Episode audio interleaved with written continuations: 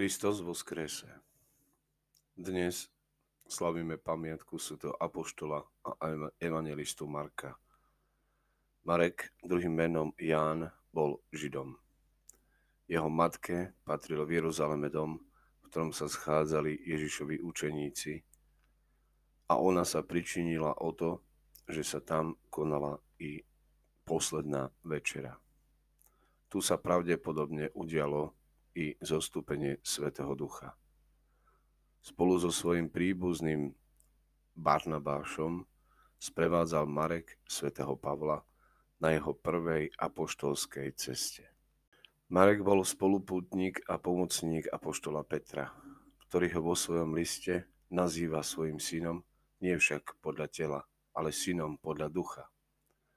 Keď bol Marek s Petrom v Ríme, verní ho uprosili, aby im napísal spásonosné učenie Ježiša Krista, jeho zázraky a jeho život. Tak Marek napísal sväté evanjelium, ktoré videl aj samotný apoštol Peter a dosvedčil, že je pravdivé.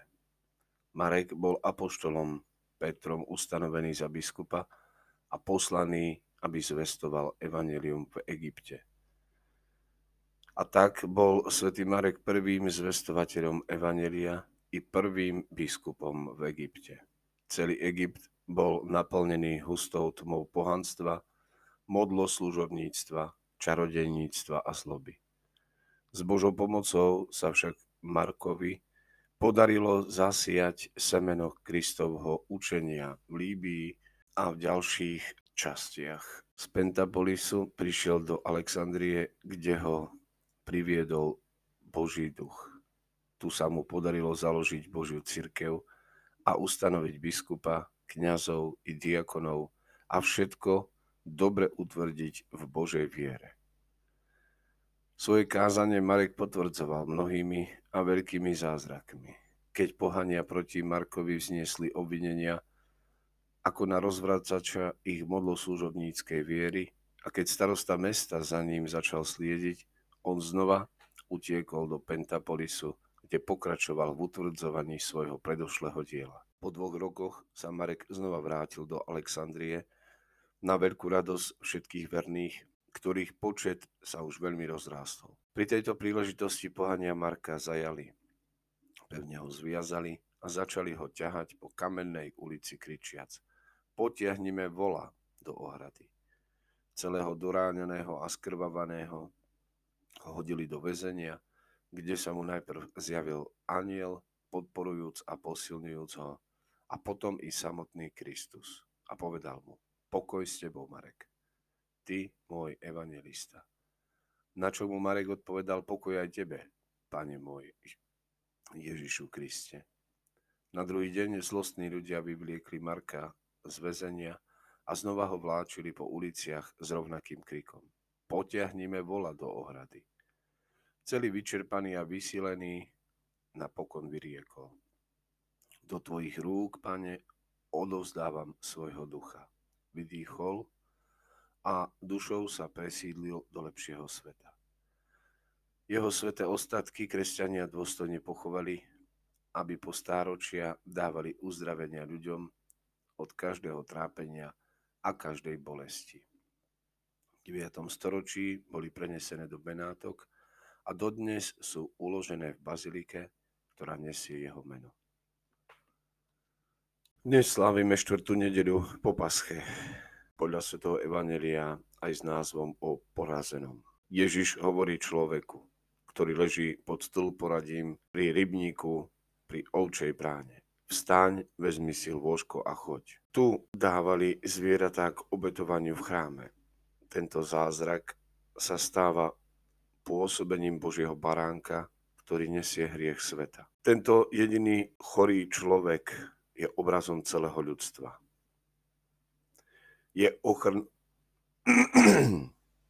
Je ochrnutý medzi mnohými sebepodobnými, všetkými tými mocnými, chorými, slepými, ktorí nemajú prístup do chrámu. A pokiaľ áno, tak iba ako zviera na porážku. Do tejto kopy tiel vstupuje slovo. To slovo, ktoré sa stalo telom. Dom jeho otca sa stáva týmto jeho bratmi. Ježiš je ako dobrý pastier, ktorý prichádza, aby sa ujal svojho stáda a uzdravil svoje ovce. Pri tejto druhej ceste do Jeruzalema sa Ježiš nezameriava na chrám, z ktorého vyhnal obetné zvieratá. Naopak, nachádza sa medzi vylúčenými, medzi tými, ktorí nemajú prístup do chrámu, aby sa stal novým chrámom. Na začiatku sa hovorí o sviatkoch, uprostred o sobote a na konci o Ježišovom zabití. Áno, bude to sviatok, v ktorom daruje on všetkým spásu, ktorá je symbolicky zapísaná v tomto uzdravení. S Ježišom, ktorý prichádza k bratom, nastáva sobota, nová sobota. Človek, stvorený 6. dňa a neschopný dôjsť, konečne môže kráčať k plnosti života. Týmto rozprávaním začína súd, ktorý naznačuje v ďalšej časti. Teda na jednej strane je tu syn, ktorý darúva život bratom, ktorí ho prijímajú, a na druhej strane sú tu vodcovia ľudu, ktorí ho berú. Sa stavajú do úlohy faraóna, teda do opozície. A tak sa pripravuje nový exodus, ktorý sa odohraje v ďalšej časti. Tvárou tvár Ježišovej činnosti pre nás, ľudí, si aj ty dnes postavený prijať jeho alternatívu. Ako dar. Alebo ho v mene zákona odmietnúť. Ale ani tomu, kto tento dar odmieta, nebude odopretý. Pokiaľ ten, kto zabíja, kradne život, ten druhý mu ho znova daruje. Toto rozprávanie rozvíja predchádzajúci príbeh, keď Ježiš privádza k životu niekoho, kto zomiera.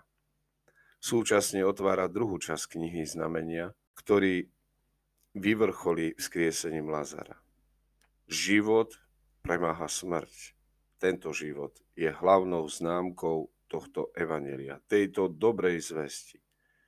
Človek, ktorého má Ježiš pred sebou, sa nedokáže postaviť na nohy. 38 rokov žije v nečinnosti, v svojom nešťastí, na polovicu mŕtvy. Neuzdravuje ho ani voda z tohto rybníka, ktorá bola symbolom ľudskej prirodzenosti, ani voda z Jakubovej studne, ako symbol zákona. Lebo tou živou vodou, tým Božím darom je láska k Otcovi, totiž láska syna k bratom.